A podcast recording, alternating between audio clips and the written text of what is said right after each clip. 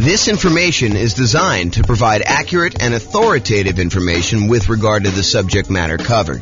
It is offered with the understanding that the presenters are not engaged in rendering legal, accounting, or other professional services. If legal advice or other expert advice is required, the services of a competent professional should be sought. Welcome to the Minneapolis Real Estate Investing and Real Estate Financial Planning Podcast. Learn all about investing in real estate in Minneapolis, Minnesota, with a combination of real estate financial planning and modeling with numbers specific to Minneapolis. Plus, syndicated, more generalized recordings of live and pre recorded real estate investing classes, not all of them specific to Minneapolis. Be sure to stay tuned after the podcast for a message from our sponsors. So, house hacking real estate investing strategy. I'm James Orr. Uh, here are the strategies that we covered a few classes ago. We did a whole class on real estate investing strategies, and I, I kind of walked you through an overview of all the different strategies in that class. And then my intention was to give you a big picture in one two hour class and then dive deep with both a qualitative deep dive and then also a quantitative deep dive of like how these function toward you achieving financial independence. So you'll see numbers tonight on house hacking and some of the other ones we just did so you can see the comparison. So here's the overview of the strategies. The primary strategies I intend to cover in the classes and the podcast and everything else are these three the buy and hold, which includes short term rentals and vacation rentals, the nomad strategies and all the variations like nomad by proxy, nomad with house hacking, which we'll talk a lot about tonight, nomad to short term rental, uh, vacation rentals, nomad with lease option exits, and the ultimate real estate agent retirement plan.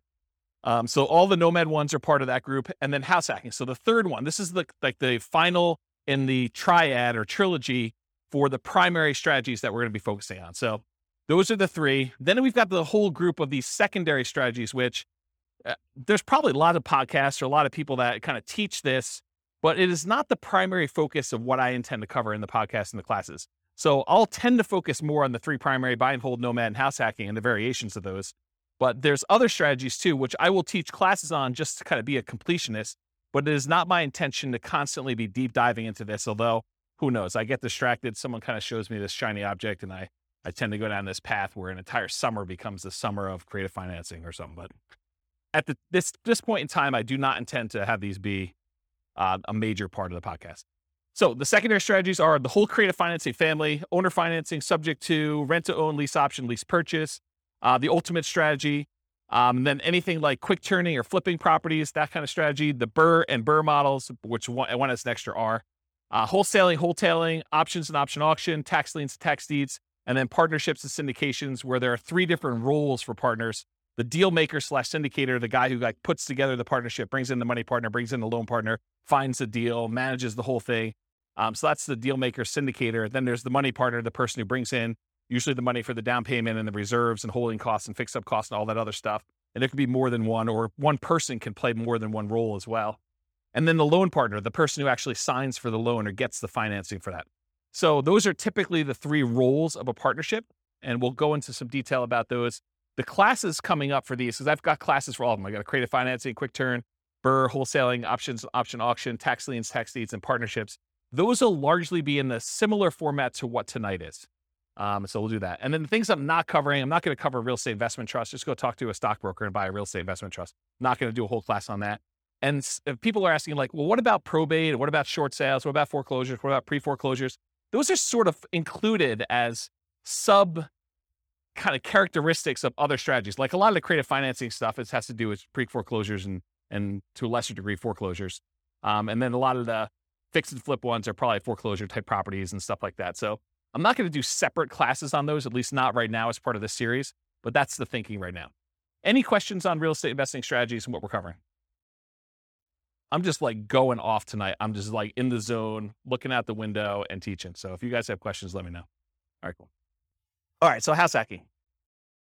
So um, let me just cover right up the top. There's no slide for this, but I, I think this comes up a lot when people hear me talk about nomad or they talk about house hacking. Nomad and house hacking are different. So Nomad, if you remember, is sequentially buying owner occupant properties. You buy a property as an owner occupant, you move in, you live there for a year or more, but you have to live there usually for at least a year because that's the agreement you have with the lender. So you move in, you live there for a year. Then at the end of the year, you convert that property to a rental and you move into the next property And you repeat that process until you acquire as many rentals as you want. There's technically no limit for the loan except for your, your ability to qualify. So um, it's not like you can get 10 and then you're done. If you're doing conventional financing as an owner occupant, you can do 11, 12, 13, 14, 15. Where if you're doing regular non owner occupant, you usually get cut off at 10. So there usually is a hard limit. And that limit has changed over the years. It wasn't always 10. It's currently 10 right now. And who knows what the lending policy will change in the future. It might get more lax, it might get more strict. You never know. So the difference between nomad and house hacking. So nomad, you're buying property sequentially. You're buying them as an owner occupant, moving in, converting them to a rental, and you're just repeating that process.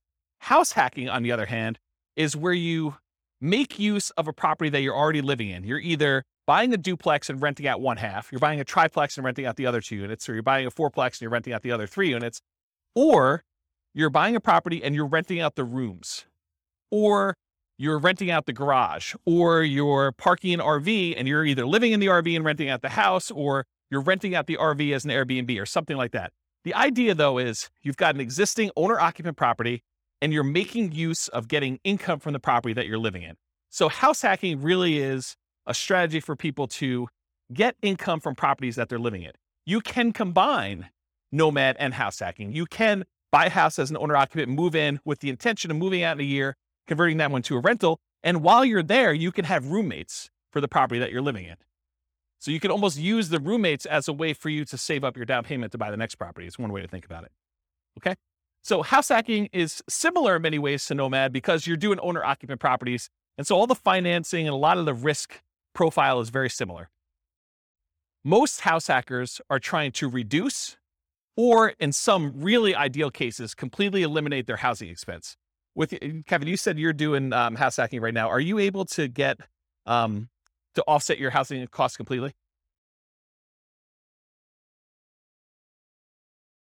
Okay, so Kevin said that he's able to, in Northern Colorado at least, um, completely subsidize his housing expense with roommates via house hacking. So he's combining house hacking and Nomad at the same time, but you're doing the house hacking, you're able to basically live for free or very close to it. I think you said you were up 100 last year and you're down 100 this year. So your your actual cost out of pocket now is $100 to live.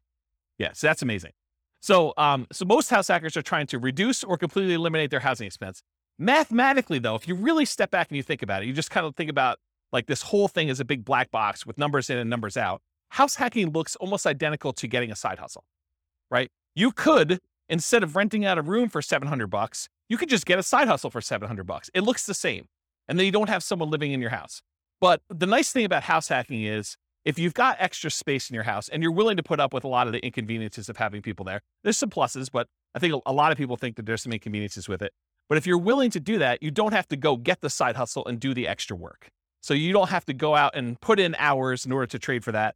And you can actually get some extra income from doing it. So when we do the modeling, though, in the real estate financial planner software, I model it like a side hustle. So all I basically say is during the period that you're house hacking, you tell me I've got one roommate, two roommates, three roommates, whatever it is, and I take the roommate rate and I say you've got an extra income source. So it's an extra job in there that brings in whatever it is, $650 a month or $1,300 a month. And so mathematically, it just appears as though you have extra income on the owner occupant property. You've got all your normal expenses on the property you have, but then you're getting a rebate on that from the extra income source. Does that make sense? Okay. Let's see. So, usually, house hackers, by trying to reduce or completely eliminate their housing expense, it allows them to one of two things. Number one, it allows them to afford a more expensive asset than they might otherwise can or want to support. So, it, it could be, you know, they buy a, a duplex, which is more expensive than they normally want to buy as a house. But because they're house hacking one of the units, they can afford to do that. And the, the big benefit of doing it that way is instead of buying a whatever the prices of houses are in your market, you know, four hundred thousand dollar single family home, maybe you go buy a seven hundred thousand dollar duplex where you're going to rent out one half of it, and your rent from the other unit helps to support it, so that for you it looks like you're buying less than a seven hundred thousand dollar property because maybe you couldn't qualify without that rent coming in from that one half, uh, or you go buy a fourplex, which is you know almost four times as much. So then you have this larger asset base that's being paid down with debt and it's appreciating if, if your market's going up. And so you're getting the benefit of owning a larger asset when you do it that way. So that's one of the reasons why someone might do it. Or they can get the rent coming in from their property. Like, let's say you're renting out a couple bedrooms, you could take that extra income and instead of buying a, a larger house than you can afford, Now you can take that extra income and you can use it to invest in something else. You could use it to save up for a down payment on the next property you're going to buy, or you could use it to buy stocks or bonds or commodities or Dogecoin or whatever you want to do um, in order to take that extra money and invest in something. All right, did I cover everything I had on there? Oh, I do need to say this. So, just because house hacking does allow you to buy these larger assets like a fourplex or something, you still need to qualify for the loan. So you can't just go out there and say, "Oh, I'm going to go buy a, you know, a 5 million dollar house and try to rent out the rooms." You need to qualify for the 5 million dollar house to do that. And the benefit of doing like a duplex, triplex or fourplex is that most of those are going to come where they're rented or um, at least they've got the likelihood that you're going to get rent on them. And those rents could be used to help you qualify for the property when you're doing your acquisition. It is much harder to qualify with the roommate thing. Although, if you have roommates that you are in your current property, your lender will oftentimes allow you, if you're going to take those roommates with you, to continue to use those as part of your qualification process. So be aware that that is also a possibility too. Okay. Any questions on this? We good? All right, cool. Exceptions. So tonight I'm going to go over a whole bunch of things in your handouts. You guys got this real estate investing strategy profile thing. So you'll be using this to kind of uh, kind of characterize the house hacking strategy. And you may be saying, James, you describe this thing as whatever it is, but really, can't you do this? And the answer is yes. There's lots of exceptions to what I'm going to say. I tried to use the most general case but there are lots of ways you could say, but can't you sort of do it this way? Yes, you probably could. It may be unusual. And so I'll try to stick to what's most common, but there are exceptions to a lot of these things. So um, beware just because you don't think there's a chance that X can happen doesn't mean it won't happen. My intention with tonight's class is that this is a starting point to give you a lot of background information about how the strategy works and how I think about it, but really do your own research to verify everything I said. Um, you should not rely on me. Okay. Any questions on this? All right. So, house hacking variations. Let's just kind of start going down what we're going to be covering tonight. So, there's traditional house hacking. When you have traditional house hacking, you typically go buy a house, single family home as an example, and you're usually going to put 0% down if you're going to get a VA loan. And VA loans allow you to buy single family homes, duplexes, triplexes, or fourplexes. They require that you be a veteran. So you have to have served in the military and have veteran benefits, VA benefits. Um, and you could use that up to a certain limit. You're not limited to just one. You're limited to the to the actual um, the benefit you have from the VA. So you could possibly use your VA benefit for more than one house if you happen to be in an area and find a property that's uh, inexpensive enough. Or if you sell your VA property, then you could reuse your benefits, although it's a little bit more expensive to use them on a second time. So VA is usually a specific loan program that you have to be a veteran to get. It's a nothing down loan program. Instead of having PMI, private mortgage insurance, which private mortgage insurance is an insurance that the lender requires you get when they make you a loan where you put less than 20% down, it protects them in case you default. So they basically said, hey, listen, if I'm going to let you put 5% down on a property, then I want to make sure that you pay a third party insurance in case I in case you default as the buyer on the property, I want to be protected. Okay? So in those cases, PMI protects the lender. With VA, though, there is no actual um, PMI with VA. Instead, they charge an upfront funding fee. And you could choose to pay your PMI as one lump sum upfront fee, but VA is a special case where the Veterans Administration actually charges you an upfront funding fee, which is part of their insurance that they use in order to make good on any loans that go bad when they um, the VA guarantees it with the banks, the local banks that are doing it. So if you're going to go buy property, you can do 0% down for VA, and that's one of the two loans that you can do for multifamily. So if you're not a veteran, you're going to have to do this other one if you want to buy a duplex, triplex, or fourplex. Um, but basically, 0% down is the VA loan, or you could do a 3% down conventional loan. And these loans are all on your sheet here. What does the top of the sheet say? Loan type mortgage insurance comparison. So there's a little spreadsheet here that shows you all the different loan types if you've got that handout. And it shows you all the different ones. You can follow along on that one if you want to take any notes. So 3% down is another conventional loan program. It requires PMI for doing that. And there's two different options that I have on there, although there's a third lump sum upfront fee. You can either pay it monthly, the PMI, or you can choose to have the lender pay it for you on your behalf. And you are voluntarily taking the at a higher interest rate instead. So think of it this way. You guys know that if you wanted to go get a loan, you could tell the lender, hey, listen, what are the rates today? And they tell you five and a half percent. You say, well, what if I wanted to pay you? Could I buy down my interest rate? And they say, yeah, you could pay us two points, whatever two points are in a loan, and uh, we will allow you to have 5.375 instead of 5.5. So you could buy down the interest rate like that. Well, what most people don't realize is it works in the other direction too. You could say to the lender, look, you know, interest rates right now, if I'm not paying any points, is 5.5. What if I, what if you actually raise the rate voluntarily to 5.625, take a voluntarily higher interest rate on the loan? The lender would then give you a credit back, which could then cover some of your closing costs, not your down payment. You always need to have that 5% down or 3% down or 3.5% down that you can never get rid of the down payment portion of it.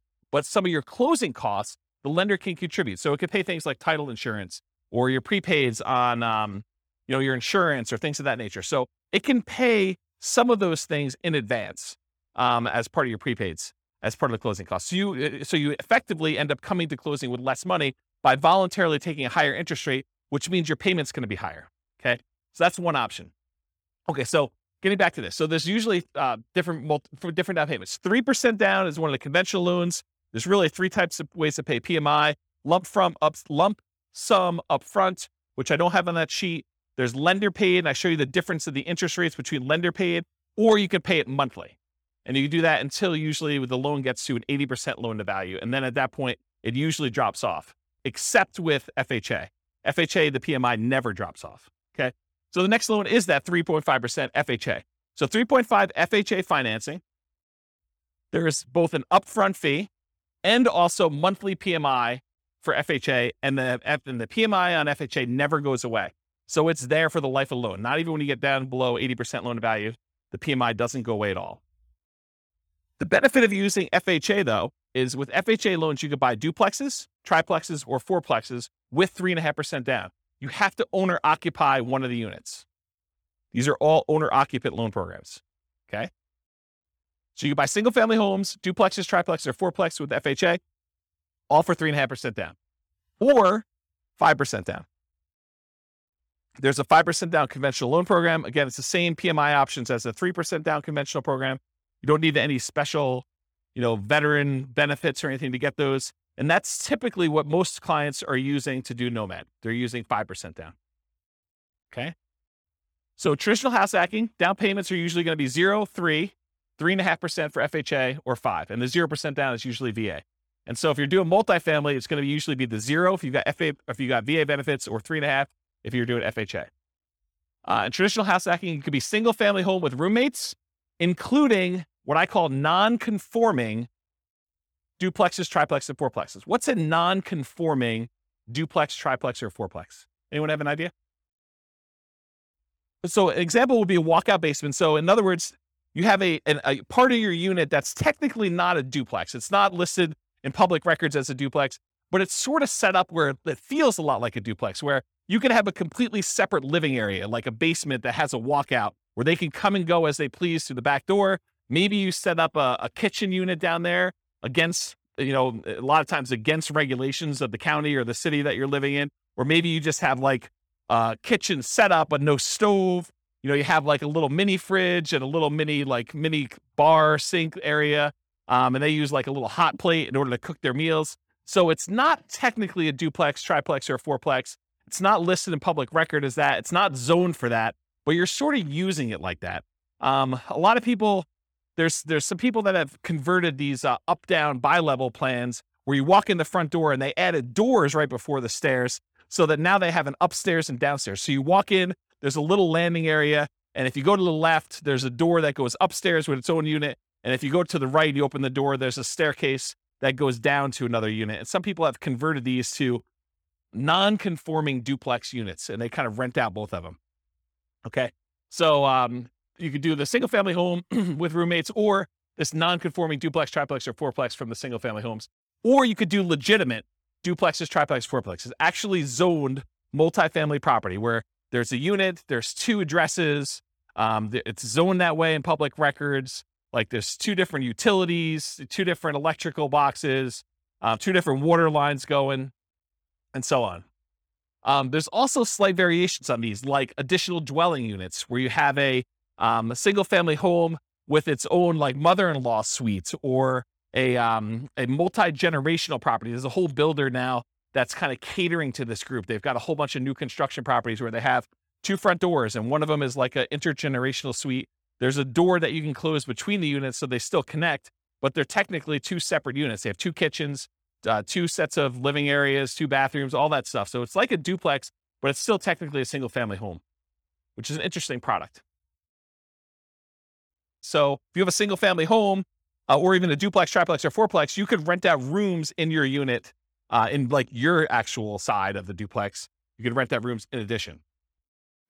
Um, it is harder to buy more than one duplex, triplex, or fourplex. So if you were thinking, oh, James, I'm going to combine this house hacking thing you had with Nomad, and instead of buying single family homes every type of property, I'm going to buy fourplexes. So I'm going to buy 10 fourplexes and I'm going to do that strategy.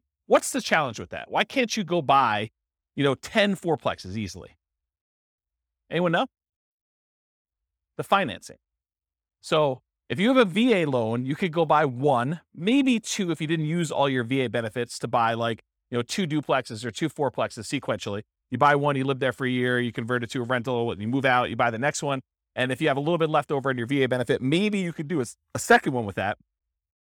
But then once you get beyond two, uh, like this is like a ideal situation where you're able to find one cheap enough. They didn't use all your benefits. After you've done the two, though, let's say you want to go buy a third one. What's the financing you can do in order to do that? FHA. So FHA is the only other one you could do to buy triplexes, duplex, triplex, or fourplexes. You can't do the conventional one with low down payments, like a 5% down. So if you wanted to go do a low down additional unit, then you could do your FHA. What's the problem after you get your two VA ones? That's really a stretch to do. That'd be really hard to do. And that third VA, third FHA one. Yeah, you can't do more than one FHA loan. There's some really weird exceptions, like if you move more than 100 miles away, or you know you had one and you inherited one from your parents because they died and you kind of took over the loan or whatever it is but they don't usually want to give you two FHA loans. There's some really rare exceptions, but for the most part, it's going to be very, very difficult for you to be able to do two FHA loans. So it's going to be really hard for you to buy that fourth duplex, triplex, or fourplex if you're trying to do this in series without putting a lot more down. You know, then you got to go put your, you know, 15% down for a duplex. I think there's a loan program for doing that as an owner occupant. Otherwise, it's going to be 25% down for doing any type of multifamily um, even and even if you're moving in, well, maybe there is a 20% down owner occupant. I don't know the answer to that. I'd have to check with you check with a lender to find out. But I think for most of those, they're going to probably be 25% down for the multifamilies after that. So there's really no way to do these really low sequential down payments for acquiring these large numbers of multifamilies. Primarily, you're going to be doing one, maybe two if you're lucky. If you happen to be a VA, you know, a veteran, and you can get a VA loan for one, or maybe you're you're you both you met your spouse in the military you get one, your spouse gets the next one. Maybe you're able to squeeze out a third one because one of you didn't use all your benefits. And then you go to the FHA for her, you do the FHA for him. Maybe you can get to that. But I mean, you're talking about like the stars having to align and it being like perfect. The chance of you doing it is really, really, really hard. So a lot of times we'll just say, we're going to stick to single family homes. So you could do as many of those as you want. You buy 5% down every year for as long as you want to go. Okay. So that's why we typically don't do these multiple multifamily properties in a row. All right. So that brings us to our next variation of house hacking, Nomad with house hacking. This is just combining that idea of having roommates or buying a duplex and then sequentially buying a new property every year. And in most cases, it's going to be a single family home. And I think we just covered why, right? So you're going to be doing single family homes, Nomad with house hacking.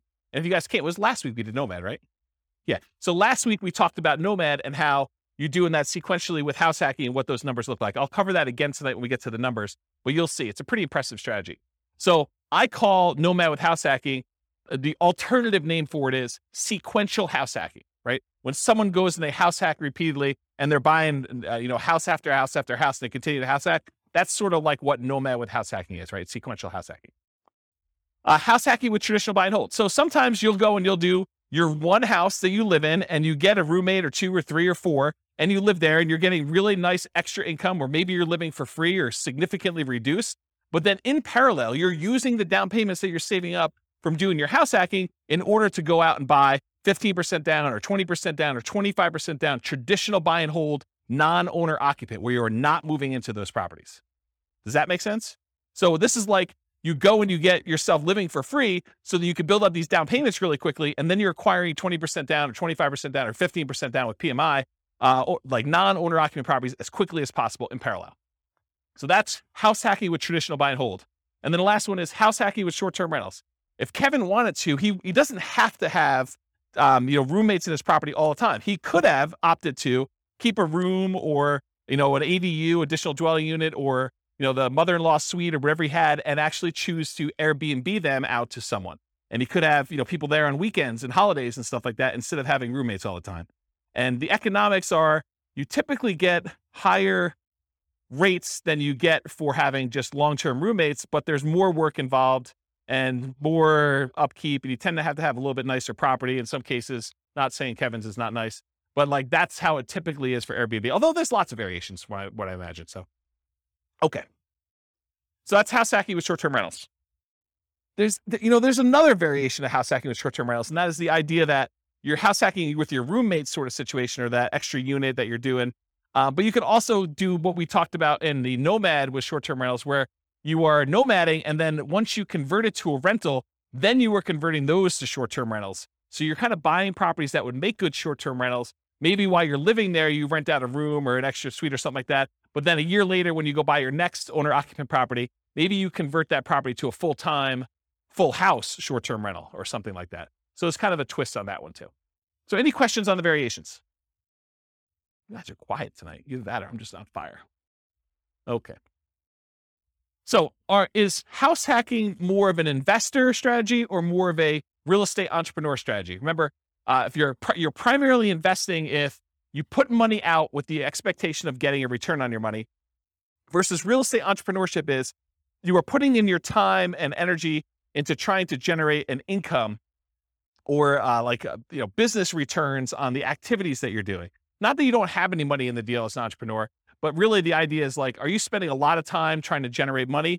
Like you're in a job as a real estate entrepreneur, or are you putting out money and you want to largely be passive? And I think house hacking is largely passive. I mean, I'm sure if you do more of the short term rentals, that's more entrepreneur ish, but really you're putting out money, your down payment, 0%, 3%, 3.5%, 5% down, and you're expecting to get a return on having roommates there. Yes, you got to go put leases on there. Yes, you got to advertise, put your tenants in there. You got to manage them, all that stuff but it's largely passive. It's not like an everyday uh, type of activity.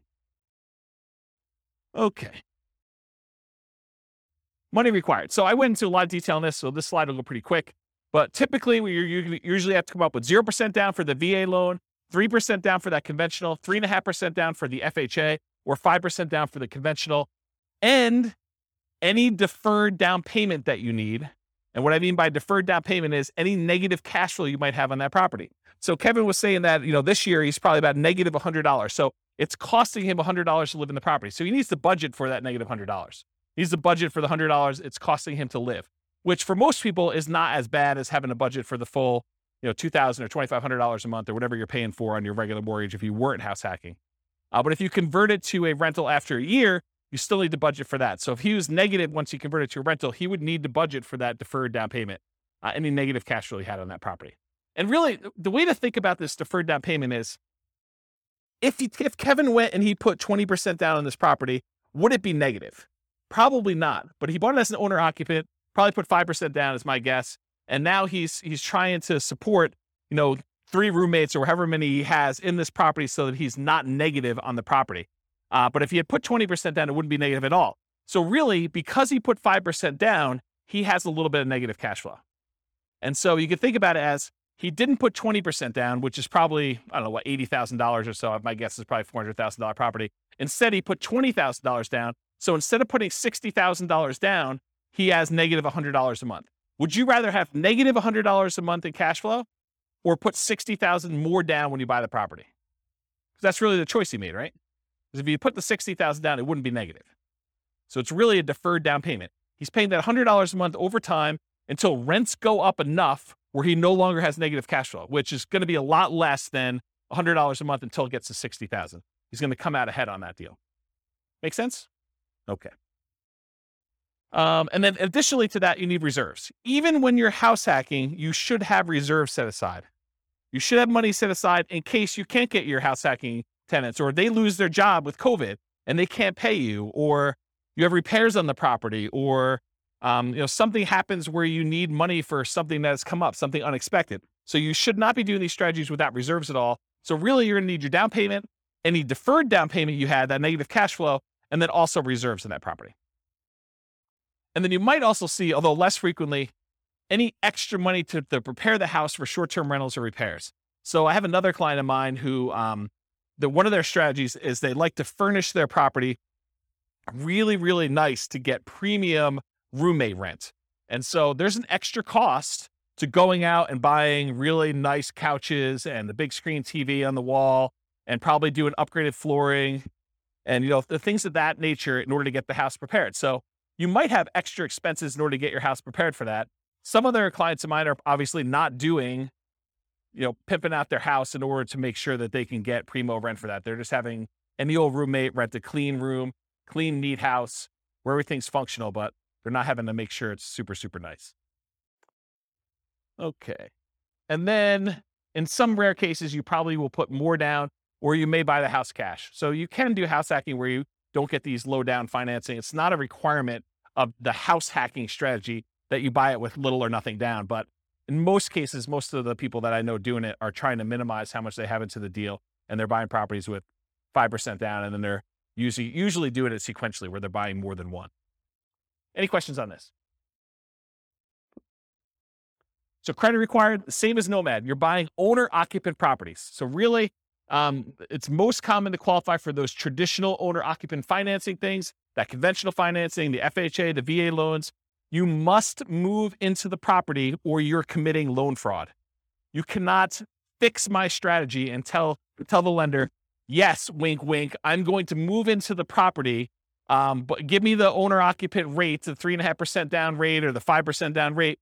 But technically, I'm not going to move in. I'm going to say I'm going to move in because that's my intention. You know, you know, the lender will say you have to intend to move in, right? That's what they'll tell you. And then you'll be like, well, I intend to move in until I close, and then I'm not going to move in. But I intended to this whole time. Yeah, that's loan fraud. Um, and you'll go to prison for that. So uh, it's not worth it to try to like sneak in system. Listen, the lender is willing to partner with you and loan you 95% of the purchase price to do this strategy over and over again. Why would you want to screw your partner like that? Right? I mean, he basically said to you, or the, the lender, the lender basically says to you, hey, I'll loan you up to 100% for VA loans, you know, 95% if we're doing 5% now conventional, and I'll do it for you 10 times in a row. But you're like, no, no, no, no, no. I want to screw you on the first deal. I'm going to tell you I'm going to move in, then I'm not going to do it. Yeah, that's not a good idea, guys. That's just like not a good strategy. All right. So the reason why you have to move in is because you sign a piece of paper, an agreement with the lender at your closing that says you are required to move in, usually within 60 days, and you have to stay there for a year, at least a year. Okay. Now, can you, with extenuating circumstances, do it shorter than a year? Sure. Yeah. If you, uh, you happen to be living in a property, then you get married six months into it, or you lose your job and you got to relocate, or you get a job transfer. Sure. You can move out before a year. That's like not what we're talking about here. What we're talking about is like violating the spirit of the agreement where you say, wink, wink, I'm moving in, and then you don't move in. And in case you're wondering, James, but how will they find out? I mean, come on. I mean, they're not going to like come around and like knock on the door and check to see if I live there, are they? Yes, they will. At 6 a.m., according to one person in the room. So, yes, they do come and they verify that you are living in the property. They spot check it. It's not like every single one's going to do it, but they will do that. Okay. So, typical credit score needed for doing these loans is all on that worksheet I gave you, the loan one. There's a list for credit score, minimum credit score in there. The typical credit score for most of these programs is 620. There are some exceptions, maybe down to 580. Uh, FHA and VA. Better credit often will get you a better interest rate, although I don't think FHA varies based on uh, credit score, um, and lower your private mortgage insurance. So, with the exception of FHA, I think both the conventional loans, your rates can get better depending on what your credit score is, and your PMI payment will also get better. It'll be less if you have better credit score. Okay. So, it helps to have a higher credit score. It's something for you to work on and strive for. Less common situations, if you're buying without a loan, a credit score is not required. So if you're paying all cash, it doesn't matter. But in most cases, you're going to need a, a credit score in order to do this. And realize that credit score requirements can change over time. So do check with your lender. Don't come and don't come to them and say, but James told me in class that I could do this with 620 you required to give me that loan. No, that's not how this works. The lender will tell you what is required to do your loan, and then that's the rule you need to kind of do it with. It doesn't matter what I say. Any questions on that? Sweet. All right, so here are the Fannie Mae regulations for qualifying for a loan and how they look at rents on your owner occupant property. So I'm going to read this to you and then I'm going to, I highlighted in red the section that talks about how they deal with house hacking. So uh, the title of the section is Treatment of the Income or Loss. The amount of monthly qualifying rental income or loss that is considered as part of the borrower's total monthly income or loss and its treatment in the calculation of the borrower's total debt to income ratio varies depending on whether the borrower occupies the rental property as his or her primary residence principal residence, what it says. Okay. And then here's a section that applies. There's another section which is when you are, are not talking about your primary, which I will not read. But since this is a class on house hacking, I do want to read this section to you as to how they qualify you for the loan. So if the rental income relates to the borrower's principal residence, and then there's two bullet points. Bullet point number one the monthly qualifying rental income, as defined above, it's before this section, must be added to the borrower's total monthly income. So if you have positive income coming in from this property, they add it to how much you make. The income is not netted against the principal interest, taxes, insurance, and HOA of the property. That's what it says on there. The full amount of the mortgage payment, principal interest, tax, insurance, HOA, must be included in the borrower's total monthly obligations when calculating the debt to income ratio. So what they basically said is any rent you get on the property counts as income to you. It's like what I just told you, where it's like a job, it's like a side hustle. So if you're getting $650 a month from a roommate, it just it assumes that you're making $650 a month extra as income. And then you still have to have the full principal, interest, taxes, insurance, and HOA that you qualify for as a obligation, as a debt that you're qualifying for when you do the debt to income. So how many people don't raise your hands? How many people think it's a good idea that when you get a roommate, one of the benefits is they can slip you cash under the table and you don't pay taxes on it? Is that like a good idea? No, it is not a good idea. Okay. You want to report it on your tax return. You want to show a history of getting roommate rent so that when you go qualify for the loan, it just shows up on your tax return and then your lender can use it to qualify you. You don't want to go and think short term and think, oh, I'm going to save myself a couple dollars and I'm going to not pay taxes on this income I've got from my tenant. No, no, no, no, no. You want to pay taxes on it and you want to get the depreciation benefit of having a roommate there so you can depreciate part of the property anyway. So that was a pause for beverage. Okay. So any questions on these guidelines? Cool. So skills required. So what are the skills you need in order to do house hacking? You need to be able to analyze deals, which we'll talk about here in a second, but use that uh, the world's greatest real estate deal analysis spreadsheet in order to do the deal analysis. You need to be able to find deals that would work for house hacking you know, what we might call cash flowing deals. Although the kind of criteria you have if you're if you're going to use it exclusively as like a roommate place or exclusively as a duplex, triplex, fourplex, and you're going to plan on living in one of the units forever is a little bit different than the criteria you might use as if you were thinking you're going to nomad out of this thing in a year and you wanted to convert it as a rental, right? So you need to find cash flowing deals or whatever the equivalent of that type of deal that makes sense for you as a house hacker. You need to get good at acquisition financing, you know, that know about VA loans, know about FHA loans, know about the conventional loans for owner occupants and how those work, how the numbers, how they qualify you, how debt to income is calculated, or talk to a lender and make sure that you understand how you are qualified or are not qualified and what you need to do in order to become qualified. And then finally, I think the last skill is property management skills. So you need to know either one of two things. You either need to know how to manage your property manager if you're going to have someone else do it, which is probably going to be for like your duplexes, triplexes, and fourplexes. It's probably not going to be for roommates. I don't know of any property managers that are focusing in on roommates. Uh, it might be a niche though. It might be an opportunity for the right property manager to be like a, a roommate finding property manager, which would be interesting. I don't know. Yeah. Yeah. Yeah. There's probably some liability there. Yeah. I don't know. I'll think about that, but there might be a niche for that. I don't know. So either you got to be good at doing uh, managing your property manager, which is usually going to be the duplex, triplex, or fourplex situation where you're renting out the other units where you're not living with people, or and or you're managing the property yourself. You're managing the duplex, triplex yourself, and you're not hiring a property manager, or you've got roommates and you're kind of doing it that way. Or if you're doing short-term rentals, you got to get good at that type of property management. So really it's kind of like the skills of property management, depending on which way you go to do that. Any questions on skills required? Does that make sense, everybody? Sweet. Stability. So uh, I've been discussing this last few weeks, and I, I, probably should still go look up this guy's name. It's like the third week in a row I don't know his name. It's kind of embarrassing. So it's the guy that writes uh, the Farnam Street blog. If anyone knows his name, let me know. I could go look it up. I get the newsletter every week. Um, so basically, he he sent out a. This has got to be a few months ago now. He sent out a um, an email talking about this concept of things being actively stable or passively stable. Actively stable, if you don't take action, it's going to kill you. You're going to lose money. Something bad is going to happen. Versus passively stable, in that you know if you don't do anything um, with it, then it'll be fine. It'll kind of like it'll self balance. It'll self neutralize where nothing bad is going to happen to you. So real estate inherently is actively stable. So it is a it is a strategy where if you don't take action, things that things will happen to you. If you don't pay your property taxes, you'll lose the property. You know, they'll someone will put a tax lien on your property. If you don't do it for enough time, then they'll execute on the tax lien and they will foreclose on the property and you'll lose ownership of the property. So in that case, it's always active. But there's there's kind of like variations within active in my mind. If you got an interest only loan, knowing that at some point you're going to have a balloon on that loan and you need to pay off the balance of it, that is more active than getting a 30 year amortizing loan that will just kind of automatically pay itself off after 30 years. So if you think about, you know, doing fix and flips, where if you don't actually go out there, do the work, fix up the property, um, either sell it or rent it out or something like that, that is an active strategy where if you don't do something about it, you it'll hurt you.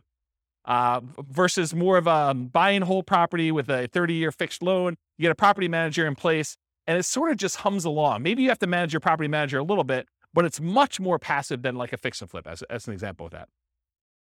So house hacking is actively stable.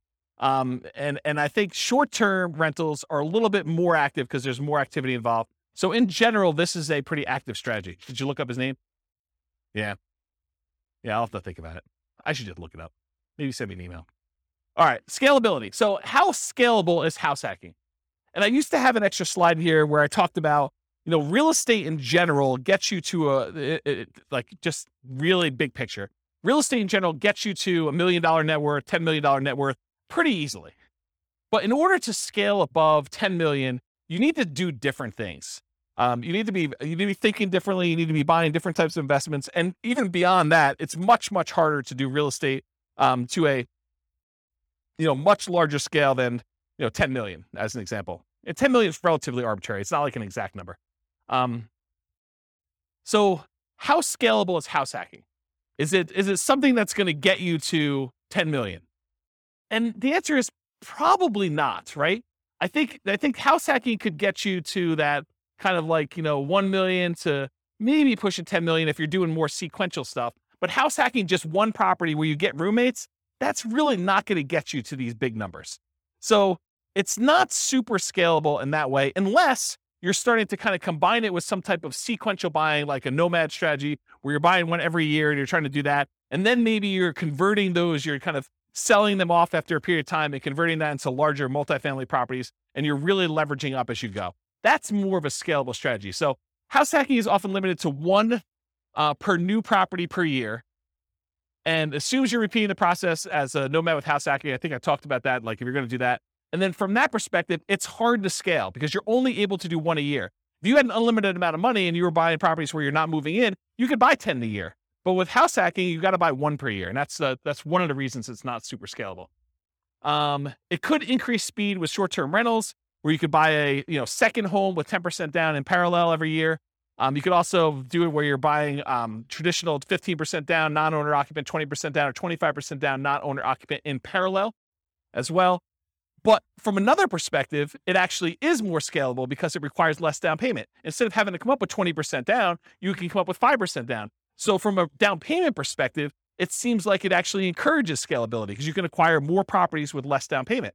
So, in that way, it's more scalable. But in general, I think it's one of the slower strategies um, at first, although it does help you also build up down payment. So, I don't know, there's that to be said. Any questions on scalability? Cool. Risk exposure. So overall, I think house hacking is medium risk, is is considered a medium risk type of investment. And you, you, for the last three classes or so, buy and hold, um, Nomad, and house hacking, I've told you that all three of those are pretty much medium risk. So you're like, is everything medium risk? No. And we're going to find out. There are other strategies we're going to cover in future classes that I think are different risk levels. But for the last three, they all kind of have very similar characteristics because they all include these risks. Although house hacking and Nomad probably have an additional risk, which is this first one amplified returns. When you put a little amount down, the returns you get are amplified. If you have um, $100 a month cash flow and you only put zero down, that seems like an infinite return, although it's really, really hard to get an actual infinite return without reserves and other stuff like that. So, but the idea is though, is that you have amplified returns. So a positive $100 seems like an infinitely positive return. But if you have negative $50, that is also negatively, uh, negatively infinite. So it's amplified in those directions depending on what you do. Whereas if you put 20% down or 25% down and you have a slight increase or slight decrease in rent or you have a repair, because you have so much more invested, those returns get muted. They get softened a lot more. And so they're not as, as radical in either direction. So it can go both ways for these amplified returns from the small down payments. In addition, another risk is the increased likelihood of negative cash flow or deferred down payments with these small down payments you're making. So by putting 0% down or 5% down, you have a much greater probability of having some negative cash flow on a property or deferred down payment. If you had put 20% down or 25% down, the chance of you having negative cash flow would be much, much lower. Okay. Um, you could have the risk of your price declining during ownership. Property values do not go up, even though Kevin says they always go up. Uh, rents can go down during your ownership. Property values can go up. Property values can go down. Rents can go up. Rents can go down. If this is the first time you're hearing, uh, hearing about that, don't be surprised. I think a lot of folks, especially the last decade or so, rents have gone nothing but up. Rents can go down. So can prices. Your credit is at risk. If something bad happens to you and you're no longer able to make that mortgage payment or manage that property, there's a chance that you could have a foreclosure, and that could that could mean an impact to your credit report. And so your credit is at risk by doing that. And then you have all the typical tenant and property management risks. You know, slip and fall, um, you know, being accused of violating fair housing laws, you know, all those types of things. You have all those risks when you do house hacking as well. Uh, you could argue that there's slightly more risk with short-term rentals, vacation rentals, but I think that that is offset by the higher income you get from vacation rentals. So I wouldn't consider that a significant extra risk. Although you do have a slightly different additional risk that you with short-term rentals than you do with you know, year long leases type things. And that is that there are a lot of municipalities, cities, counties, HOAs that are coming in and cracking down on short term rentals. And they're saying, hey, we are not allowing short term rentals anymore. So I think there is an additional risk that you could see your short term rental go from something that you were able to operate to something you are no longer able to operate because your HOA or your city or your county came in with additional, more restrictive rules and limited your ability to do that. Does that make sense?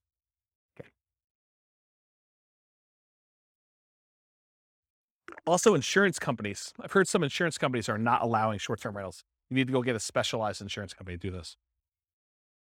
Okay, so profit speed. How quickly do you make money? And what size or magnitude of money do you make at one interval? So with house hacking, you typically can start seeing a profit immediately. That's one of the one of the differences between house hacking and nomad is nomad, you buy a, buy a house, you live there for a year, and unless you're house hacking while you're nomading, you're not getting income on that property for a year you got to support that property until you go and convert it to a rental. That's potentially problematic if you need income right away. With house hacking, you move in, you can get roommates right away. You know, of the people that had roommates in this thing, how many have moved in like that day had roommates? Yeah, so like three people in a room already had roommates when they when they uh, moved into their property. So you could be earning money like that instant. In fact, you probably got down payments, security deposits, and everything in advance. So you probably got those up front.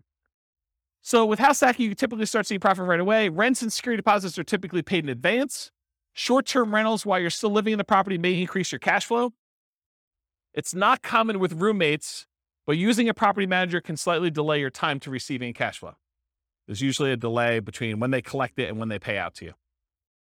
So I've talked about this in other classes. I'll give you the really short version rundown of this, but this is the um, return on investment quadrants. So on the left hand side are cash later quadrants. That's appreciation and debt pay down. Those are the things you get later on when the property value goes up over a number of years. You pay down a loan over a number of years. Your amount of equity you have has usually gone up over that time. So this is usually money that you see over time. And then the the now stuff, cash flow and tax benefits. So if you're getting rent from your roommates, that's the money you tend to see right away. And then the tax benefits, which is usually depreciation. You usually see that either in your paychecks because you went and you increased your exemptions, or at the end of the tax year when you get a uh, larger amount back in your refund, or you had to pay in less uh, of the amount that you owed. Kind of that's how that works. So those are kind of how the quadrants work. The ones on top, appreciation and cash flow, those are speculative. You're kind of like market dependent. You're relying on things to go your way, like property values going up, or rents kind of remaining where they are, or rents going up. And the ones on the bottom, debt pay down and tax benefits, those are sort of like the base of the pyramid where contractually you get debt pay down no matter what the market does. If you get a 30 year loan, you're paying down a certain amount of debt with every mortgage payment, whether you like it or not. Okay, that's what the debt pay down portion is. And then tax benefits, unless the tax law changes, you're getting depreciation for 27 and a half years, whether you like it or not. Okay. So those are the two kind of like baseline ones that are not market dependent. They're less speculative. They're only speculative if you know you stop making your mortgage payment or in tax benefits wise, if uh, the tax law changes and you're lo- no longer able to take depreciation. Okay. So we talked about that. Any questions on profit speed and profit size? Oh, I'll, I'll, I'll, comment on size. So the interesting thing about house hacking is it has the potential of bringing in more cash flow than a lot of other strategies. Because if you think about renting something by the room, that is one of the strategies listed on how to improve cash flow. It tends to be a higher cash flowing thing. Like if Kevin were to move out of this property and he were to actually charge rent for his position there, he probably could get more rent than if he just converted to a regular straight up year long lease. You know, he'd have five different roommates or however many he has. I don't know exactly how many he has, but he might have five different roommates in there. One that was his position before, and these four other ones are all renting rooms, and he's collecting a much higher dollar amount. So, from a perspective of like magnitude, the cash flow quadrant in this kind of like uh, return on investment quadrant thing here uh, would be eh, typically larger than it would be in other strategies, more so than a lot of other strategies. Maybe not short term rentals. Maybe short term rentals a little bit higher. But then otherwise, appreciation and debt paydown are the same. Um, from a return on investment standpoint, they get larger because your down payment is smaller. And then the tax benefits are going to be fixed no matter what strategy you're doing. Although if you're putting less down from a return on investment characteristic, that tends to be a little bit higher because you're putting a smaller amount down and the amount you're getting is fixed. It's based on the price of the property. Any questions on profit speed? All right, cool. Finding deals. How do you find house hacks? I mean, how do you go find a duplex or triplex or fourplex or, you know, a room with, you know, a house with uh, additional dwelling unit or mother-in-law quarter? How do you find those? Patience. Yeah, they are harder to find around here. That's true. Although Greeley's got a lot of duplex, triplex, fourplex. Not as much Fort Collins level. So the most common methods for finding these multiple listing service, that's where the overwhelming majority of them are going to show up. In addition to that, you could do for sale by owner. Uh, and for sale by owner really breaks down into two groups. There's the actively marketed for sale by owners, for sale by owners that are going out there, they're listing their property on Zillow, they're putting a yard sign up, you know, they're doing things in order to um, encourage people to find their property. And then you've got all the hidden for sale by owners. And those you got to find by doing marketing. These are the people that maybe they don't know they're going to sell, or maybe they haven't told anyone they're going to sell, but they want to sell, or they'd be open to selling. Okay. And so those are all the hidden ones. You usually find those by either marketing or networking. In addition to that, can you go find, you know, the rogue duplex or single family home with a mother in law suite or something like that from a wholesaler? Can you do that? Yeah, I think that comes up, but I think that's more of a secondary, more unusual strategy for, for you to find these types of properties. Any questions on finding house hack deals? We got one more slide on finding stuff. So when you're looking inside the MLS, you could definitely set up searches for show me all the duplexes, show me all the triplexes, show me all the fourplexes. That's pretty easy. But then there's a bunch of keywords that I think will be helpful for you if you're searching to try to find house hacking type properties.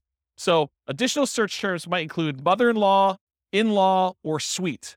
And I would spell suite correctly, S-U-I-T-E. I would also spell it wrong because not all real estate agents can spell. Okay. So I would put it in there as both the correct spelling and the incorrect spelling so that you catch the ones that they don't know how to spell. I'm not, I mean, I'm picking on myself. I'm a real estate agent too. Um, so I think you search for words like that. Um, you could also search for the term separate entrance because I think that would also be a key. And and you're gonna do these searches and there are gonna be false positives that come up, right? You're gonna be like, uh, it'll say something like, stay away from the mother in law with this amazing, spacious house in the mountains, right? And so it has nothing to do with the mother in law suite. They just happen to use the mother in law. And that's not really a property you necessarily want to use as a house hack. But I think doing these search terms will give you enough positives that it's worth putting them in and doing search for. So, uh, mother in law, in law, suite, those three terms. Uh, separate entrance is another one. Kitchens, plural. If you, you know, you do a regular search for kitchen, it's not going to help you. Uh, but kitchens, that usually implies that there's more than one. And uh, that usually is a sign of a property that could be a good house hack for you. Uh, ADU stands for a, a, a, accessory dwelling unit or additional dwelling unit. Um, the term accessory dwelling unit or multi generation or multi generational, those terms could help. Uh, basement apartment, another term to search for. Garage apartment, maybe even just apartment. Cottage, compound, pool house, boat house, maybe wet bar. If you're looking for ones where you can actually park an RV and you have your RV where you live in, or you rent that out as a different Airbnb thing, maybe do a search for RV. Uh, Airbnb, VRBO, vacation rental, short term rental, uh, STR, which is abbreviation for short term rental. A lot of times there's limited in space, and so some people will will use abbreviation for that. Um, house hack, just do a search term for that. And I would probably do that with space and without a space because I think some people think it's one word. Uh, roommate, also roommate with a space without a space. Non-conforming, for example, non-conforming duplex. I wouldn't recommend violating any rules to rent these, um, but you, if you're willing to, or if it's something you're willing to go and do the correct paperwork in order to get it converted to conforming, then you might want to consider that. But you guys do realize if if you go buy a non-conforming duplex, you know, a single family home that's really set up as two different units, that the county can come and say, or the city can come and say, hey, you can't do that. That's against the rules. And they could fine you or they could force you to, to kind of clean that up. So if you bought a property and you paid a premium in order to acquire property that really isn't what you're using it as, that's potentially problematic. Right. And there are some people that, you know, at least around here, there's um there's occupancy rules so uh, if you've heard of the U plus two rule, it means you can live there plus two other people. So if you had three roommates and you, you'd be violating the rules. And at least around here, the rules are pretty stiff. Um, I think the penalty for violating U plus two in the city of Fort Collins um, is $1,000 per day per person. Yeah. So if you're violating with two extra people, it's $2,000 per day. It's pretty gnarly. Um, and there's always talk about whether they're going to repeal that or change it or amend it or whatever. But as of right now, I think that's the rule. And in case you're wondering, oh, they don't really enforce it. That's just sort of on the books. No, they have at least one full time enforcement agent. I think they may have more than one now, where they're actively going around there looking for people doing this. And if you have a neighbor, if you know you got four roommates, you got four cars, and you accidentally park too close to the one neighbor's house, they'll just call the city.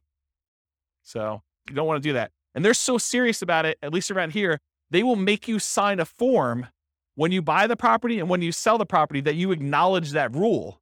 And you're supposed to have a copy of that form with every lease that you do. And not having the form is a fine. So if you do a lease in the city of Fort Collins and you don't have that form, then you're violating it. And if they find out, they can charge you a fine for not having the form that says there's a U plus two law and that you agree to abide by it um, for, you know, for not having that if you don't sign a lease with it. Okay. So just be careful about this non-conforming stuff. Don't think to yourself, hey, there's this eight bedroom house. I'm going to get seven roommates and this thing's going to be amazing. Maybe not. Maybe not. Might not work out the way you planned. Okay. So definitely check your, your zoning regulations and your occupancy rules in your city that you're doing that for. Any questions? Is this helpful? This little list for doing stuff? All right, cool. So if you're going to go analyze a deal for House Hack, go download the spreadsheet, realestatefinancialplanner.com forward slash spreadsheet. You can download it and do house hacking analysis. Now, if you're going to go get a couple roommates, but it doesn't cover your rent, it's going to show negative, right? Right? It's your returns are going to be negative for that first year. You you you've got a two thousand dollar a month mortgage, principal, interest, tax, insurance, HOA, all that other stuff, and you're only collecting eighteen hundred dollars. It's going to look like you have negative two hundred dollars. That's because you're living there for negative two hundred dollars right? You're you're paying two hundred dollars to live there. So think about it that way. But then you know next year, if you decide to do like house hacking with Nomad or Nomad with house hacking, where you're kind of doing these sequentially, next year it should be very different. And so maybe you run it as if you're going to do it for next year. And you know, kind of do your year two analysis when you do your deal analysis up front. Any questions? All right, cool. Market conditions. So, what kind of market would you want to do house hacking in? Would you want to do it in a market that's declining, where prices are going down, where rents are going down? Probably not. So, in an ideal world, you want markets with good cash flow and markets with strong appreciation and rent appreciation. It is challenging in markets with significant negative cash flow, although I'll tell you, house hacking sure helps. Um, and markets with no or negative appreciation or rent appreciation. It's a little bit harder to do in those markets. Any questions on market conditions? Uh, accessibility, availability. In many markets, there are plentiful deals for you to select from the MLS. So it's really just selecting the best one, right? You, you get to look at a lot of them. You get to decide which one's going to make the most sense for you. Uh, in some markets, you're sifting and sorting, trying to find the best of the best, right? Like all the deals are positive 10% cash on cash, and you're trying to find the best 10% cash on cash deal or one that's got a little bit better. Or maybe you're making trade offs for location or for condition or you know, things that are like second and third tier. And in, in some markets, like our market, it's really, really, really hard to find properties that have positive cash flow right now with where interest rates are, where prices are, where rents are. And so a lot of times that takes the front driver's seat. And then you're making secondary selections based on, um, you know, location or something like that. You're like, look, this is the closest we have to not being significantly negative cash flow. So of the ones that are available in this part of town or this sub city or whatever we're doing here, let's go pick the best location in this new construction neighborhood as an example. So it's sort of like that um, when you're in these markets like this. Okay. Uh, interest rates may be a significant factor whether properties will cash flow or not. You know, it's much harder to cash flow at 5.5% interest rates than it was at 3.3.0. Um, just much harder. Owner occupant rates can help over traditional buy and hold. So with traditional buy and hold, most of the time we're putting 15% down, 20% down, 25% down. And those are non owner occupant rates. If you look on the spreadsheet here, it shows you the non owner occupant rates are like, you know, 6.625 versus 5.5 for the owner occupant 5% down. So pretty significant increase in rates when you do owner occupant versus non owner occupant, at least right now. And that t- typically holds true over time, but rates vary every day. They can go all over the place. Um, and then finally, verify that you can use the property with the number of roommates you expect and or as a short-term vacation rental before you buy. You don't want to go buy a property only to find out that you can only have one roommate or two roommates when you were expecting to get four. That would be problematic for you. Okay? Any questions? Cool. Can you use your retirement account to do house hacking? Can you go get a self-directed 401k or self-directed IRA account and use the down payment use your self-directed 401k or self-directed IRA in order to do down payments to buy like house hacking properties. Nope, it's self-dealing. So you're not able to do that. So not something you can do there. Okay, so let's get into the quantitative analysis. So most of the first half of the presentation or whatever it's been um, has been primarily going through like how the analysis, uh, how the um, strategy kind of works. Like one of the the characteristics of it. If you think about it from a whole bunch of different perspectives, that's how I think about it. Is like, so what is it from scalability? What is it from down payment? What is it from credit requirement? What skills are required? Now we're going to switch from more of this qualitative approach to numbers. Like, how does it perform if you're trying to achieve financial independence? How quickly does it get you there? Um, especially compared to other strategies. Like, if you've got one person in one situation and they're considering a wide range of different strategies, how does house hacking compare to doing Nomad, let's say, or doing uh, buy and hold, or you know the other ones we get into the future, like doing creative financing or those. So tonight we're going to primarily focus in on the house hacking and how that performs numerically. So I will tell you that I'm going to go through a whole bunch of numbers here, but each one of these could literally be its own class. Like I could break down, you know, house hacking with two roommates and spend an entire class going through the analysis of that and how risky it is and you know what your net worth looks like there and what your um, you know down payment and how quickly you acquire properties and what the characteristics of those properties are. I mean, we could really spend a lot of time going into detail. I chose to focus on um, months to financial independence. So how quickly you get to financial independence with my strategies, with with all the strategies, so that I could sort of do a fast run through quantitative analysis on a bunch of different strategies rather than getting slowed down by looking at one really, really deeply. But I probably am going to do more full classes on individual strategies or sub strategies eh, where we really dig into stuff so that you can understand the nuance. Because once you decide, hey, I want to do this nomad with house hacking, then you really want to know about that one. And it doesn't matter all these other variations as much anymore. Just that, hey, look, this one looks really, really good. Let me learn about that so I can implement it, right? So we'll eventually probably do full classes on those. I will point out it's naive to generalize these results. So these are the results with very, very specific assumptions. We're going to go over like the details of what this person is, how much money they have, how much money they make, what their goal is in financial independence, the types of properties they're able to get in their market, the interest rates right now. But any of these things change, all things are off. Like, like you cannot just assume this one is always better than the other one. That can change depending on what the assumptions are when we do this. So we're primarily going to focus on house hacking, 5% down payment with PMI.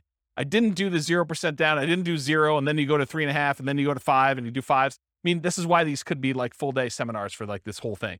I just said, let's stick with 5% down payment with PMI. It's the one that's on your sheet, conventional loan, uh, monthly paid PMI, if you're kind of wondering. I could have done buying duplex, buying triplex, buying fourplex. I opted not to really dig deep into the duplex, triplex, and fourplex because you can't repeat it. So I could have done you bought one duplex or one triplex or one fourplex, but there's so many variables in doing that. I had to put a stake in the ground and just try to do as, as much comparisons of some of these as we could. But I, I decided not to focus in on duplex, triplex, or fourplex and what those look like. But I did vary your roommates, whether it's worth getting one, two, three, or four roommates and what impact that has. And I did vary the loan. If you're doing a buy and hold in parallel and you're putting 15% down with PMI or 20% down or 25% down, and so those will be there as well. And then for house hacking with short term rentals, the way I thought about this, I could have gone and done a lot of short term rental stuff and increased the income. But really, when you're thinking about house hacking, and I say you have one roommate, you're getting $650 a month from that roommate, maybe if you did short term rentals, it's the equivalent of having two roommates, right? And so I didn't go separate those out, even though I could have. I could have said, you know, you're doing short term rentals like this. Instead, I've just basically just said, hey, look, I showed you one roommate, two roommate, three roommates, four roommates. So if you're doing short-term rentals and you think your short-term rental income is going to be almost the equivalent of you having two roommates, except you don't, you're just doing a short-term rental on your unit, then use the numbers for two. You can always go in here and modify these assumptions. Okay. Um. Also, I just want to point out that when you do short-term rentals, it's more of your time. So part of the increased returns you're getting, you need to allocate as a dollar per hour for the work you're doing. It's not fair to say that that's all just pure return on your investment that you made. It's also labor. So we'll also talk about house hacking with traditional buy and hold. I'll run buy and hold in parallel, and then nomad with house hacking, aka sequentially house hacking. So doing house hacking over and over and over again, keeping roommates as you go. All right, so I got to define for you what financial independence is, so that you know how we know if they have achieved it or not. So really, financial independence is when the minimum when your when your assets produce enough money to support your minimum target monthly income. What I call the minimum target monthly income in retirement. What some people might call lean fire, or some people might just call regular fire. It's where your investments can support your lifestyle so that you do not have to work anymore. It consists of three parts. Part number one, passive income.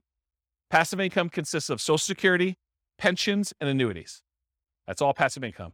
Number two, net cash flow from rentals. So after all your expenses, take your gross rents and the other income you have coming in from the property, subtract that your principal, interest, taxes, insurance, HOA, maintenance, vacancy, uh, property management, all of those things come off the top. Your net after all expenses is part of that, whether you qualify for financial independence or not, net cash flow. And then finally, any other assets you have, not equity and properties, you've already counted that as part of your cash flow. You cannot count equity twice. But any other uh, investments you have that you've invested in stocks, or bonds or mutual funds or anything like that. Maybe you made hard money loans. All of that stuff clumped together times whatever you consider to be your safe withdrawal rate. So the safe withdrawal rate is the percentage of money that you could take out each year from your investments that are invested in these things, stocks, bonds, mutual funds, things like that, um, that you can safely withdraw that you're not likely to run out of money. And there have been studies done on this. If you guys have heard of the Trinity study, uh, that's a study that talks about using the 4% safe withdrawal rate where they've done studies based on certain percentages in stocks and certain percentages in bonds, and that you're not very likely to run out of money over a 30 year time horizon uh, if you use 4% to take money out. So if you have a million dollars, you could take out $40,000 a year. The $40,000 does adjust up with inflation each year, but you take out $40,000 a year um, and use that to live on. Okay. So that's what yearly safe withdrawal rate on any invested assets means. So the three parts passive income, social security, pensions, annuities, net cash flow, and then that yearly safe withdrawal rate on invested assets. The sum of all three of those, if it exceeds your minimum target monthly income in retirement, then you're financially independent. Okay? Any questions on this? Cool. So here are the changeable assumptions. This, I made up like a uh, prototypical person who's doing this. I call them Norm and Norma if you guys are listening to the Real Estate Financial Planner podcast, but it's basically the same uh, assumptions there. Uh, they're married. They're both 21 years old. They recently graduated from college and they're working in a technology department of a large healthcare business. They have a total of $10,000 saved up. They earn combined between the both of them $72,000 a year. That's $18 per hour times 2,000 hours, $36,000 a year each. They're saving about $1,000 per month before they buy any houses. So that's based on them renting. They're renting somewhere for $1,800 a month, and they're able to save a 1000 of their $6,000 a month in income uh, toward financial independence. They are obsessed about achieving financial independence, and they're looking through all these different strategies trying to find the optimal one for them the one that both fits their lifestyle, what they're willing to do, but then also gets them to FI as fast as possible and as safely as possible, honestly. Uh, they want to find their best path. We talked about that. They're both going to take Social Security age 67. So we've got that modeled in. And Social Security is estimated based on them working until they're full age 67. But technically, they are, um, if they stop working early, it should be a little lower than what I have programmed in here. So if they achieve financial independence at age 50, then they're technically not working until 67. So the Social Security that we have modeled in is a little bit higher than that. Any questions on the assumptions? And you could change all these. So if you're if you make eighty thousand dollars a year, go ahead and change it. You can go ahead and log in and change all the assumptions for all these scenarios. Any questions on these? Uh, so these are the loans we're going to use on your sheet. So they're primarily doing this 5% down with monthly MI, 5.5% down payment. That's the one I'm primarily focused on in this all the scenarios. If they're doing um, in parallel buy and hold, these are the 15%, 20%, 25% down options. So I'm using those when I talk about the 15% down, 20% or 25% down ones. You got the worksheet for that. So I did this for 60 years, modeled a 60 year time frame. Uh, their te- effective tax, in- their effective income tax rate for calculating their depreciation benefit is 17.85. I assumed inflation is 3% per year. That mortgage interest rate based on their owner occupant is 5.5%. It does have PMI. I used the 4% safe withdrawal rate, and they're doing that $5,000 a month in their target monthly income retirement. And in an ideal world, if they could get to $10,000 a month, they're not living on that right now, but if they could get there, that would be ideal for them. Although I'm not using it in tonight's presentation, but that is one of the things that they're doing. Okay. So let's talk about the property that they're using. So there's a $375,000 property. Um, they're buying it for what it's worth. They're not getting a discount. They're not paying a premium. Uh, they're putting 5% down and there's PMI on that. The property value goes up at 3% per year, by the way. It's keeping pace with inflation. Uh, 1% of the purchase price and closing costs at the time of purchase.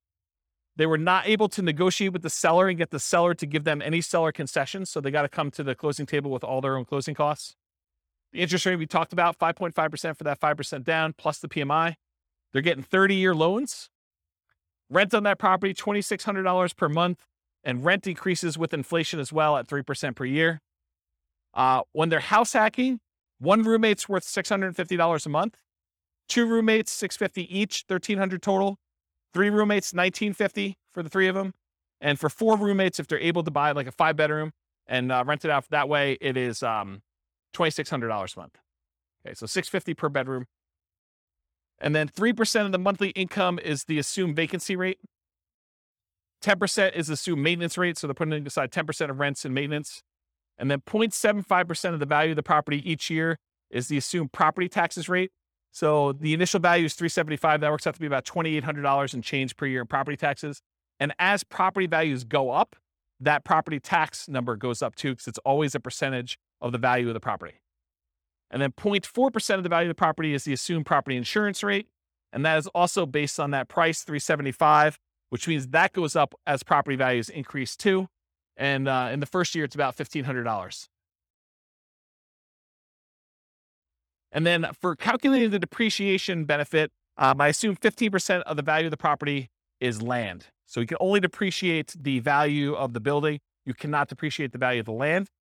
And so, in order to do that, we need to know what the value of the land is. Any questions on my assumptions? Cool. All right, let's look at numbers. Here we go. So, if Norm and Norma decide to keep renting and take all of their $1,000 a month that they're earning and they put it in the stock market, it takes them 482 months to hit financial independence. You may want to write some of these numbers down of the ones that you're interested in comparing it to so that you can see when you get to ones that you're there because there's going to be a lot of numbers thrown at you. So if you're concerned about this, because I can't fit them all in the same chart until the very end, and it's really small font. So 482 months if they just do the stock market and they rent. What if they buy an owner occupant property? They buy a property with 5% down, they move in, they live there. If they do that and they invest in stocks, the amount that they can invest in stocks decreases by a lot. They were saving $1,000 a month by buying a property to live in They've increased their expenses because it costs them more to buy than it does to rent. Instead of saving $1,000, now they're saving $420 a month. And it, it actually speeds, it still speeds up their time to financial independence where it only takes them 396 months. How is it possible that somebody who is saving less money and investing in stocks and the majority of their money for retirement is coming from stocks, how does it speed up their time for retirement? How is that possible? They're saving instead of $1,000 a month, now they're saving 420. How are they able to get financial independence earlier? The house value doesn't count toward their uh, retirement, right? Because you've got a house, you can't use the equity in the house as part of your equation for whether you qualify for financial independence. So even though the house value is going up at 3%, the stock market's going up at 8, it'd be worse for them to keep any money in this house, right? So like what is what is causing them to be able to achieve financial independence earlier? pay off the mortgage. So by the time the mortgage gets paid off, they no longer need to be able to afford that principal and interest part of that payment. So they're instead of having to earn five thousand dollars a month, now they need to earn about three thousand dollars a month in order to be qualified as financially independent because they don't need to they don't even have enough income to pay for the mortgage anymore. There's no mortgage, right? So that's why it's lower. 396 months is how long it takes them if they buy a house as an owner occupant. If they go, if they keep renting, they stop buying a house now, they went back to saving $1,000 a month. And instead of just buying the owner occupant, they saved up, they put 20% down, and they bought uh, up to 10, 20% down rentals. They can retire in 370 months. So faster than if they bought a house and invest in stocks. So they're renting here themselves, but they've got 10 rentals, 370 months. If they do 25% down rentals instead of 20% down, so they take a little longer to save, but the cash flow on them is a little bit better, it takes 346 months to get there. If they say, hey, listen, I want to do this 15% down non owner occupant loans, but they pay PMI, that's still 370 months. So it's still 370 months whether they put 20% down or 15% down. It's faster if they do 25% down. And by the way, these this this one is part of the buy and hold class. I go through this in detail. I'm just sort of getting to the spot where we start talking about house hacking. Okay, this is sort of like build up. Okay, so ignore house hacking for a second. Should they rent or should they buy? Should Norm and Norma keep renting for $1,800 a month, increases with inflation, or buy a property with almost $600 a month higher cost? They go from saving about $1,000 per month when renting to about $420 per month when they buy a property to live in. Should they rent or buy? They have reduced savings amount. Will it matter? And we already talked about this. They eventually pay off that mortgage. And if you wait till you pay off the mortgage, then your qualification for financial independence gets much easier. So that sort of becomes a an easier hurdle once you get to that point. Okay, so now they owner occupy, then they do 20% down payments. So this one, they buy one owner occupant property, then they take their extra money and they save up for 20% down payments. That takes 394 months. Just the tiniest bit faster than if they buy the owner occupant and they do all stocks. Doesn't really make that big of a difference. What if they do 25% down? Still 394 months. Wow, that's kind of weird. 25% and 20% still the same. Whoa, it's even the same for 15% down. All of these are 394. Why is that happening? because 394 is when they pay off their mortgage. And so they just kind of like, whoop, they all qualify based on that then. Okay. So we talked about why these are similar because they pay off their mortgage.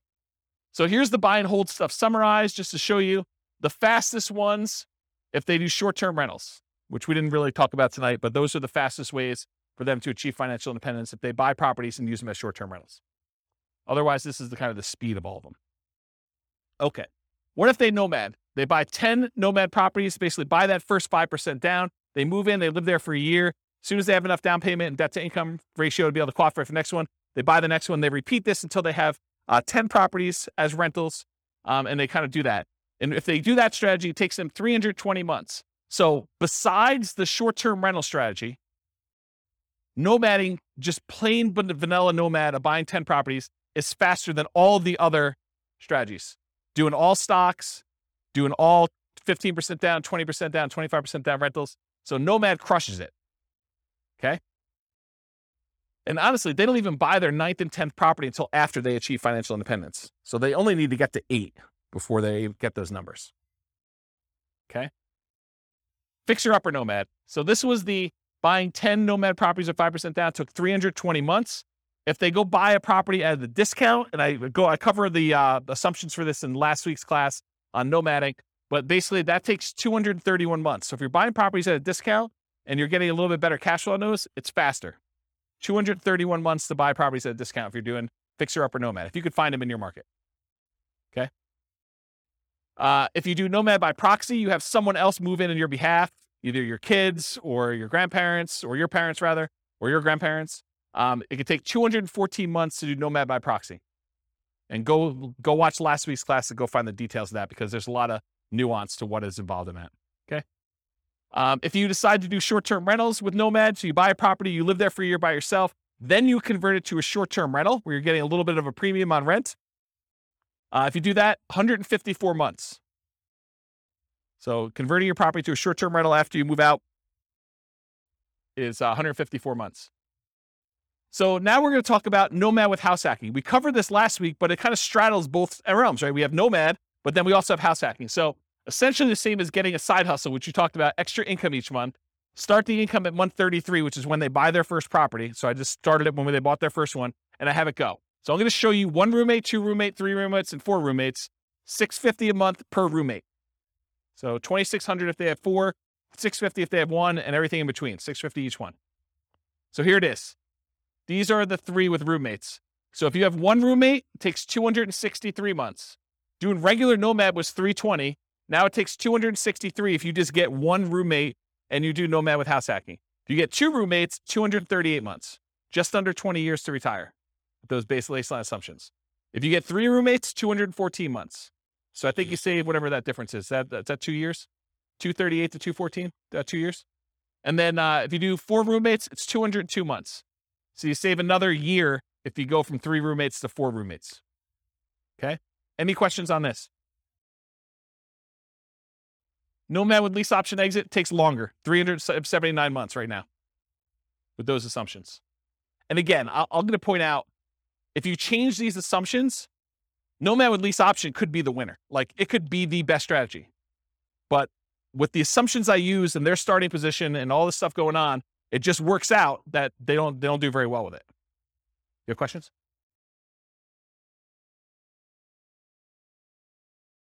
No, as soon as they retire, they stop with roommates. So as soon as they hit financial independence, they no longer have roommates because they have enough income coming in after that.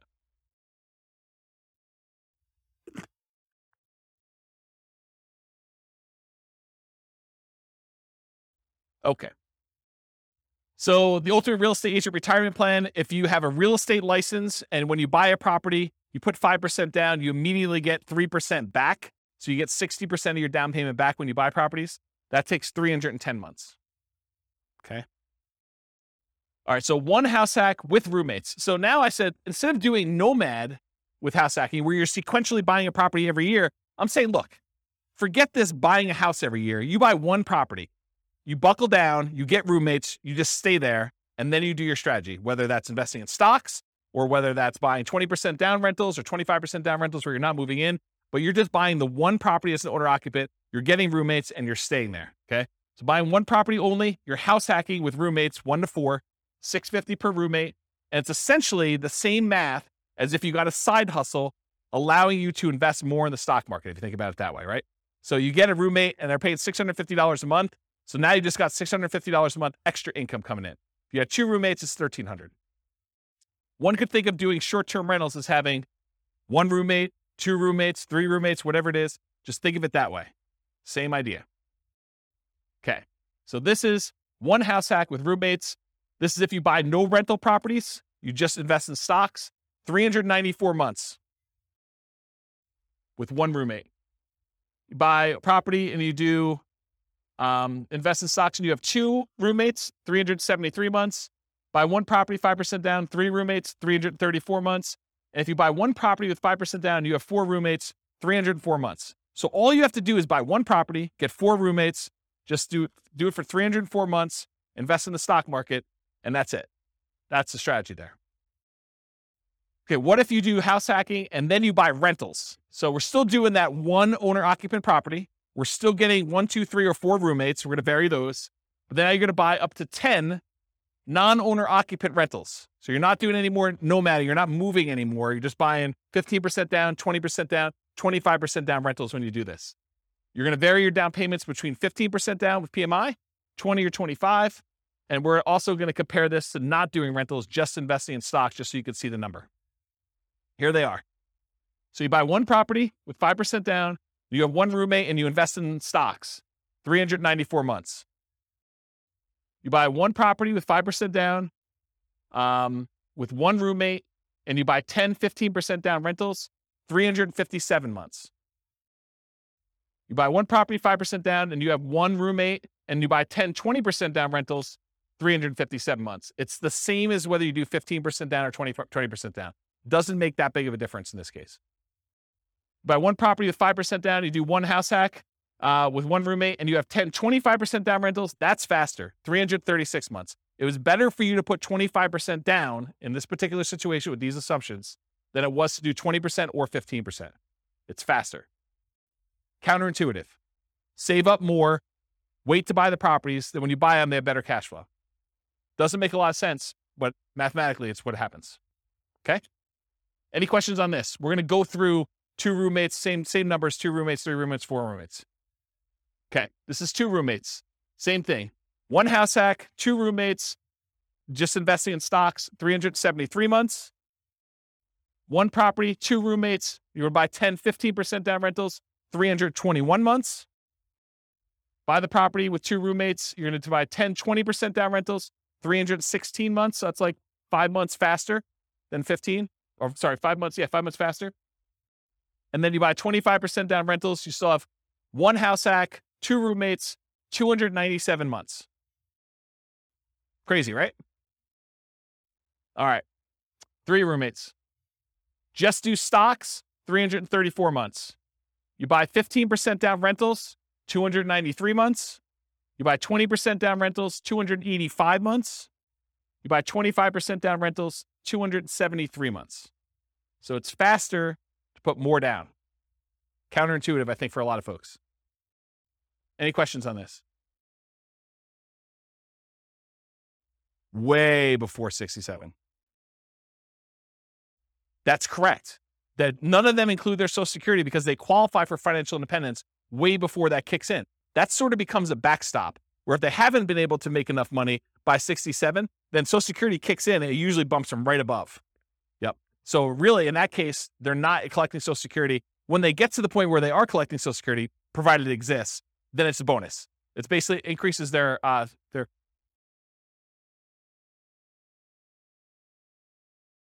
till 67. What do you mean?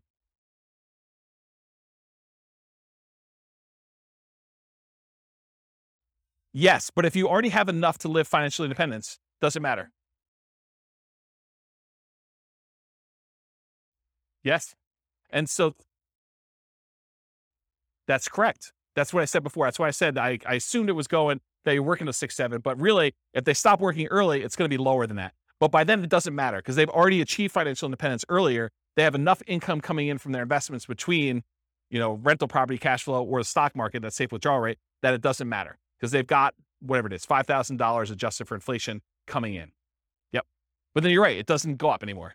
And you got to decide should I work till 67 so I can keep getting income and adding to it? Well, I don't think it matters. I mean, I'm 40, I'm 47. I don't know. How old am I? 47. And I don't care.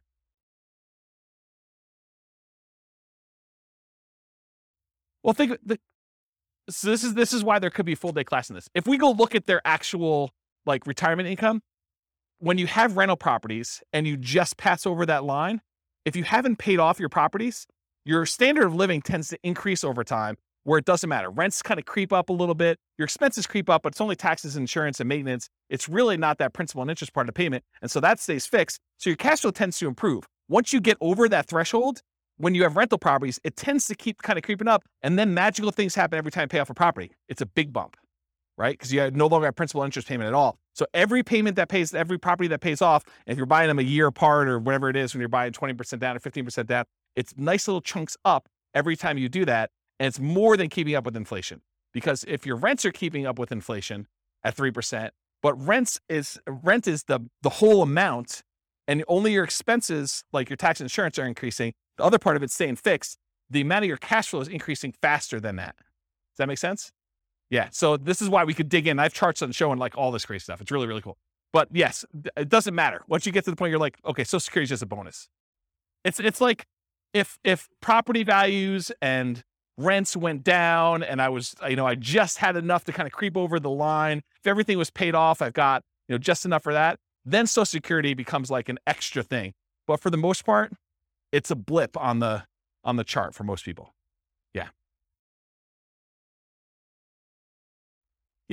Age 43. For which one? 273? Yeah. So age 43. That's not bad. Not bad. All right, so this is uh, three house hacks, three roommates. If you do four and you just invest in stocks, 304 months. If you buy the 15% down rentals, 293 months.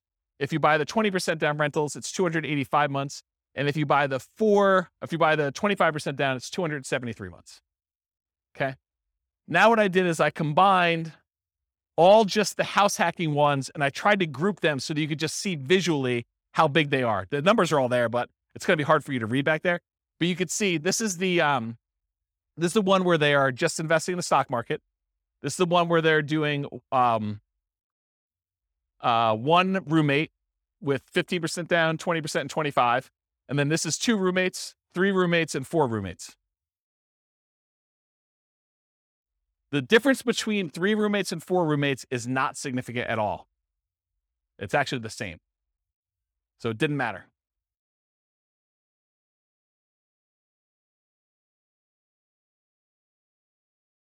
Yeah. So Nick says it's easier to find a four bedroom house than a five bedroom house. And I think in some markets that's true. But you could find a you know three bedroom house with two rooms in the basement too, right? So you definitely can find five bedroom type units. Yep. But you can see a, a steady decline for the most part as you do this. And as you go from 15% down to 25% down for these numbers. What I find interesting though is you get four roommates and you like ignore like you ignore all the real estate stuff. Still 304 months, which is pretty promising, right? Even better than doing some rental stuff uh, with two roommates and stuff like that. A lot less work, right? Right. So you got to make it worthwhile. And again, it's these specific assumptions and their like situation and their properties and everything else. You buy in a different market, the numbers could be very different. And there's another weird thing that's going on here is equity does not get calculated into this formula with my assumptions. Why? Because equity doesn't count to financial independence, right? You, you remember the formula for financial independence is uh, all the passive income from annuities, Social Security, um, and um, pensions. So that's not any of those. Cash flow from properties, it's not really there, although it's kind of a weird function of that when you pay off a property. But then on the bottom part of it is that uh, 4% safe withdrawal rate on any assets you have invested in the stock market, mutual funds, and everything else. It doesn't include equity because you don't do 4% safe withdrawal rate on equity.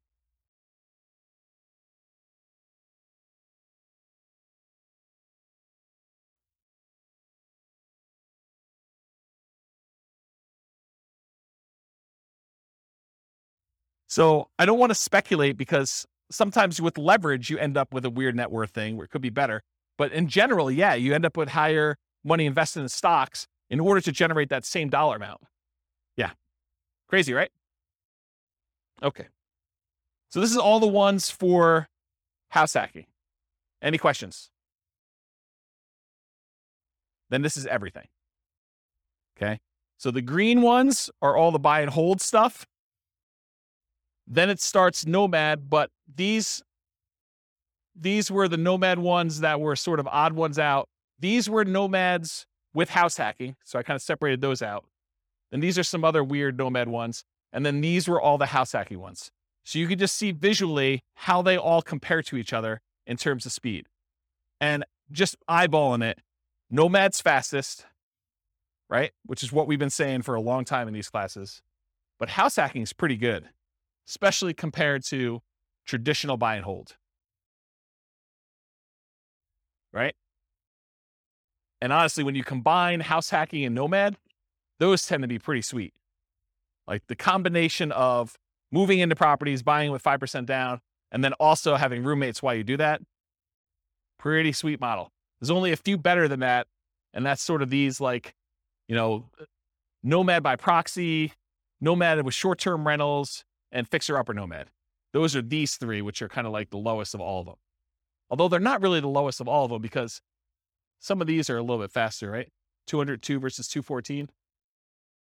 Nomad with short term rentals is the best right now of the ones we've done so far. With these assumptions in this particular situation, which you can't overgeneralize this because you got to run your own numbers. But if you're trying to evaluate what plan to do, you put in your numbers, you put in your situation, you run the software, and you run through each one of these to find out which one makes sense in my market with these things. All right, I think that's it. So, oh, I got like one conclusion slide, but I think I've talked about most of it. So I'll go back to this slide so we can look at it and have more discussions. But so in conclusion, assumptions for modeling matter a lot. So house hacking once versus acquiring more properties, that nomad with house hacking or with buy and hold kind of running in parallel. If you change the assumptions like your income expenses, market conditions, the appreciation rate, the rent appreciation rate, the price, interest rates, rents, vacancies, maintenance, property management, tax insurance, all those things will impact the results here. And they may change which one wins, right? I'll just give you a really basic example of this. If you're house hacking with one house, but you're primarily investing in the stock market versus you compare buying a, a property where the price appreciation or rent appreciation is abnormally low, that one may look much, much better than that. But if you run a number where you're you're buying in a fastly appreciating market with fastly appreciating rents and interest rates that may be back on the decline some point, that could look way, way better than other strategies, right? Or how big of a discount you can get with your your buy, fix up, and resell, which we haven't covered yet, but the uh the the like uh, fixer up or nomad even, like those can really matter. If you get a big enough discount, that could blow everything else away. Or if your short term rentals don't work out as well, they're not as profitable, or maybe they're much more profitable than I assumed with my assumptions. That could also matter. Uh, the stock market rate of return will matter too. It also affects not just numbers. This is actually a really good point. I'm going to slow down and talk to you about this because it's really critical to understand. So, one of the reasons a lot of these strategies outperform others has to do with your risk profile. If you're investing small amounts of money and you're taking on a lot of debt, you're much more leveraged. And so your risk profile of doing a strategy where you're buying 5% down properties and you're repeating every year is very, very different than the risk profile of someone investing and putting 25% down or someone investing in stocks. It's not saying automatically that one is better or worse because there are ways that it could be better or worse depending on how it's structured and what your situation is. But it's different. Like you, if you're investing all in stocks, you now have the risk profile of a stock investor versus the risk profile of someone who's doing buy and hold or someone that's doing nomad. And so these strategies, one could get you there faster. But if you look at all the different ways we measure risk, and there's several different ways that we look at stuff, everything from your, you know, your debt to your net worth, to your debt to your liquid net worth, to your rent resiliency, to your uh, equity resiliency, like all of those different ways of measuring uh, like risk in a in a particular strategy, and you compare those one risk curve versus another risk curve, you may say this is not worth the extra three years that I would earn, or you may say it is totally worth that to do it this way, and you can kind of look at those things. So risk matters a lot, and and this comment about what you're investing in and its risk profile is pretty profound. Yeah. So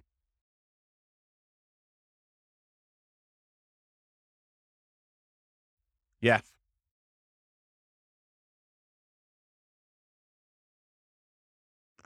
So what Nick said off mic is you got to take into account the amount of work you're putting into. Doing short-term rentals could be a lot more work than just automatically investing $1,000 from your paycheck in index fund each month. Um, and so you got to be aware of that too. So totally, absolutely. And we talked about that idea when we talked about how part of the extra return you're getting from short-term rentals is your labor. It's not just dollar return. So yes. Um, your safe withdrawal rate would matter here. Whether you're buying duplex, triplex, fourplex, or single family homes would also matter. Um, the strategies that work best in that market may differ from your market. You got to do the math. And I tried to do modeling for about 300 US cities. If you go to realestatefinancialplanner.com forward slash model and just pick your city, I tried to do, and it's getting better. It's more like a late alpha kind of situation here. It's going to get a lot better over time. But the idea is that there'll be like a hundred different scenarios all pre-done for you where you just copy it to your own account and just make changes to whatever you're doing. So any questions? No, no questions. You already took them all. I don't know. I found it pretty interesting to kind of see these all laid out. I've never done it like this before, where I've kind of laid out buy and hold versus nomad versus house hacking all on one chart before. So I found this pretty interesting. Do you guys find it interesting? Anyone changing their strategy based on this? You got to do more nomad. Weren't you? Weren't you telling me last week that you were buying properties and then selling them? Yeah, buy, fix up, then resell. Like getting roommates. Yeah, yeah. The two, I think I talked to you about this last week. Doing the two years is um, it's not it's not as good because if you could do them once a if you do them once a year, you just pay the tax. You end up working out better if you actually sit down and do the math. So just pretend you you sold it and actually paid the tax on it, and then imagine you could do one every two years instead of one every one every year instead of one every two years. You end up you pay more taxes, but you end up netting more. Yeah.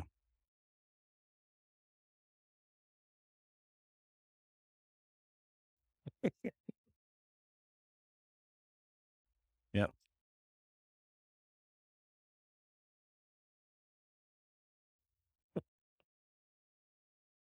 It, it, it'd be good. It'd be good. But I mean, yeah, as Kevin says, it would be hard to get roommates while you're doing the fix and flip. A little discount. yeah. I'll, I'll knock off 50 bucks. Use this outhouse. Yeah. Uh, so, yes, I mean, the thing is, when you model like real situations, like somebody doing stuff, you've a lot of times you're entering in existing properties that they own. And then you're modeling okay, I'm to do, if I could do one fix and flip a year, like actual fix and flip, and I make an extra, whatever it is, $25,000. So that's like $25,000 in income that happens irregularly. And then I'm also doing this nomad thing, and I'm also getting extra income from some house hacking, and maybe I'm getting my nomads at a discount. And and then eventually I'm going to stop that strategy because I'm going to get married, and my wife's not going to be willing to like house hack or nomad or whatever. And so now I'm going to go to 20% down after 10 years. And then what does that look like if I do that? And then I'm going to go buy, you know, big apartment buildings. I'm not going to do this, you know, piddly single family home stuff anymore. Oh, you know, it's kind of like ignoring all that stuff. I'm going to, I'm going to be a real investor, right? You know, uh, I'm making a joke because the single family homes is, is really good anyway. Um, but you go and you decide to switch your strategy and you do all this stuff. So, or maybe you're like, hey, I'm going to do hard money loans after I get to a certain point. And then so instead of earning 8% in the stock market, I'm going to get 12, 13, 14, 15, 16%. You know, there's all these different variations on what you're going to do and how you're going to do it and what that looks like. And I think you you have to model it. And then, like I said before about those risk profiles, then you're really comparing, well, if I do this strategy, my risk profile looks very different and I have different risk exposures than I have if I do just this one strategy or these two strategies and timing works. And what happens, really, what you want to know, this is getting way off topic, we we've when we've done all these assumptions, the biggest problem we have with this is that we're assuming three percent fixed appreciation, three percent rent appreciation. Um, that you know interest rates have remained the same throughout all the scenario. Like there's all these simplified things. Inflation is, is static. Like inflation, rent appreciation, home price appreciation, mortgage interest rates, and there's one other, stock market rate of return. So there's like five that I really like to vary. So if you if you do it differently, have you guys ever been to a financial planner where they do Monte Carlo analysis? They say if you invest five hundred dollars a month in the stock market, you have an eighty six percent chance of being financially independent by age 65. Like you've done it where they've done the thousand run Monte Carlo with the stock market and you see all the little wiggly lines and they show you your middle line and your kind of band of probability. Have you seen all this? Have you guys know what I'm talking about? So we do that with real estate. So instead of it being 3% fixed appreciation, I say, well, let's make it random. Let's make it so that on average it's 3%, but it could be negative 10. We could have a really bad year, or it could be positive. I don't know, where we see this last year, 18? So positive 18. So we can have this really wide range of what like home price appreciation is and random rent appreciation and random mortgage interest rates and random stock market rates. And so we can have all of those being random. And then you tell me your strategy where you're like, okay, I want to buy a house every year as a nomad and I want to get I want to get roommates. Like, how does that look when maybe house prices go up really, really fast on you in year three and you're unable to buy them because your debt to income ratio gets all out of whack? Or maybe they, they kind of like remain low and snake along. And then by the time you've acquired five, they take off. Or maybe they take off and then they have a big market correction. And maybe the money you have in the stock market kind of gets hammered while you're waiting for your down payments. And all of these random things are happening. And we do a thousand runs or so. And then I show you what's your probability for success there and what your probability risk curve is for all that stuff. That's what's crazy. Because then you could see, well, what happens if everything's not up and to the right? It's not always 3%. It's not always the mortgage interest rates are going to go in my favor or the stock market's going to go in my favor. Then you start to see, oh, well, this is problematic. I don't actually get to my financial independence number all but these really small amount of times if I do this particular strategy because I'm being super aggressive. You know, like if you're if you're constantly pulling cash out and like cash out refinances in order to leverage up and do stuff, that looks really different when you have some years where you don't have, you know, all positive appreciation rates and rent appreciations and mortgage interest rates. And what happens if you're trying to pull cash out when interest rates are not really low anymore and there's a penalty to doing cash out refinances, the rate's higher, you know this, right? And you can only go to 75% loan to value and there's a cost to get the loan. We calculate all those things in with these random numbers and it tells a very different story than this, right? Because this is like what I can teach in class is this. And and for some of you, like even this is like, holy crap, James, too many numbers, right? Like I can't keep everything straight. So imagine me trying to go and do, yeah, do Monte Carlo. Like, good luck, right? But I, I do that in the, the Real Estate Financial Planner podcast. So like the Real Estate Financial Planner podcast, not the one that these classes are on, but the those are actually like I pick one. So, for example, um, I think we're doing, um, where is it? We're doing the one where he just bought an owner occupant property. So it's this one. So over here. So we did uh, we did episode seven. So episode seven is me taking a single situation. They bought one owner occupied property and they invested in stocks. And I do like a 20 minute episode telling their story and walking through with fixed assumptions. Then I do an advanced episode where I make everything random and I go into detail about how random stock market rates, random rent, random price, all that stuff impacts them in that one situation. And then next week, I'll do episode eight, which is them buying 20% down rentals. So that becomes episode eight for the Real Estate Financial Planner podcast. And then there's an advanced version of that, and they're separate podcasts. So that's the thinking. So over time, you'll start to get a feel of, oh, this is more risky, you know, lower probability of success than this one, or the range the variance is much greater where they may be able to achieve financial independence really early if things really go their way, but it could be really, really late if they do that. Where another strategy might be a very narrow band. It's like within five years and like 90% of the, of the runs are within that, right? And so you could see the difference between those. Does that sort of make sense? Okay. Yeah. Oops. Yes. 10%. Yeah, because that could happen.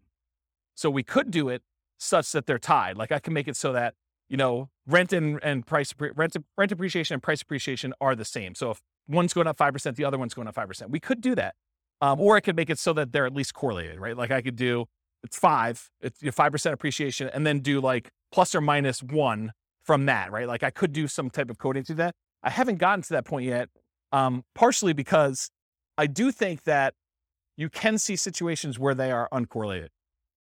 And so I kept it uncorrelated for that reason. Um, what's that? You can. Yeah. You could see like the wide range of things in that case. Yeah. Are you like a math person? Okay, good, good. Yeah, good, awesome. I mean, I, I like math people. so, yeah, right. So you get you get the range of values to do it that way. Yeah. So you get you understand what I'm talking about.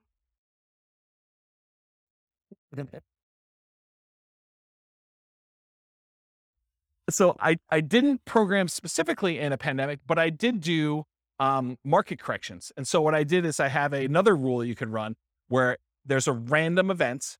And during that random event, we have a precipitous drop of the stock market and a precipitous drop of prices and rents. And so you have like a event, you could set whatever the probability you want it to be, you know, one in a hundred months or one in a thousand months, you set whatever it is, and then the actual range of what the drop is. So you could say it's, you know, somewhere between five and 20 or five and 30 or five and 40, and that's a percent. And so it just drops the stock market completely by that amount or property values by that amount or whatever it is. And you could set those up as like one off market correction drops. And that's an additional rule besides just the random things, which I haven't, you know, I'm, I'm not even doing that in the advanced things because I haven't built it up to where I feel as though people can follow along. Eventually they'll get to the point where like, okay, this old hat, James, you're, you're doing random every time. Like, Oh no, no, no. There's a lot more. so, yeah. Pandemic button. Yeah. Yes, that's right. That's right. Yes. So you could put your own stuff in there, right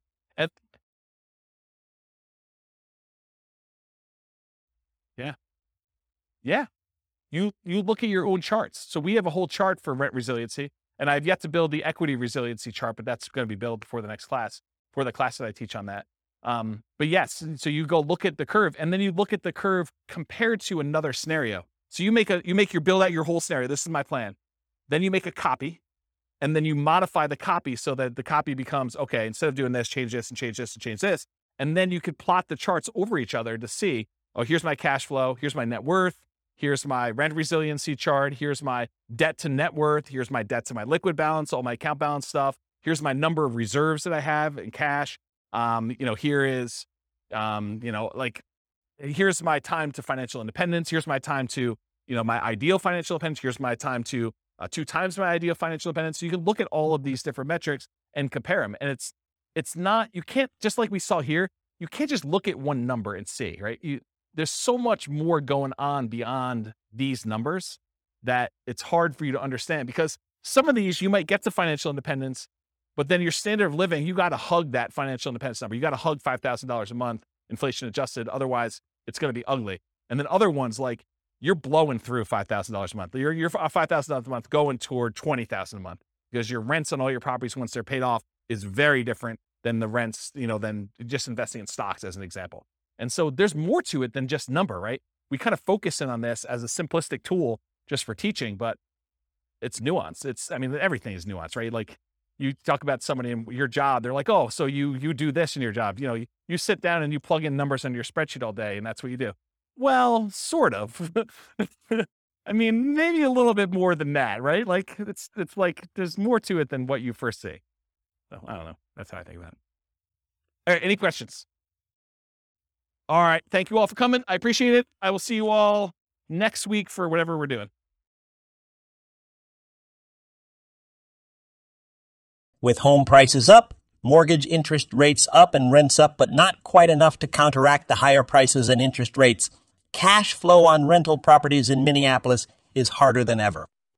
Book a call with the Real Estate Financial Planner to apply our proprietary 88 strategies to improve cash flow on your rentals. See the show notes for a link to schedule your call and improve your cash flow today. If you're a real estate agent, lender, or professional in Minneapolis that wants to help our real estate investor listeners, consider reaching out to learn about collaboration opportunities with this podcast. We'd love to add more value to our listeners by having you assist our investors buy, sell, and finance their real estate investments. See the show notes to schedule a call to discuss collaboration opportunities.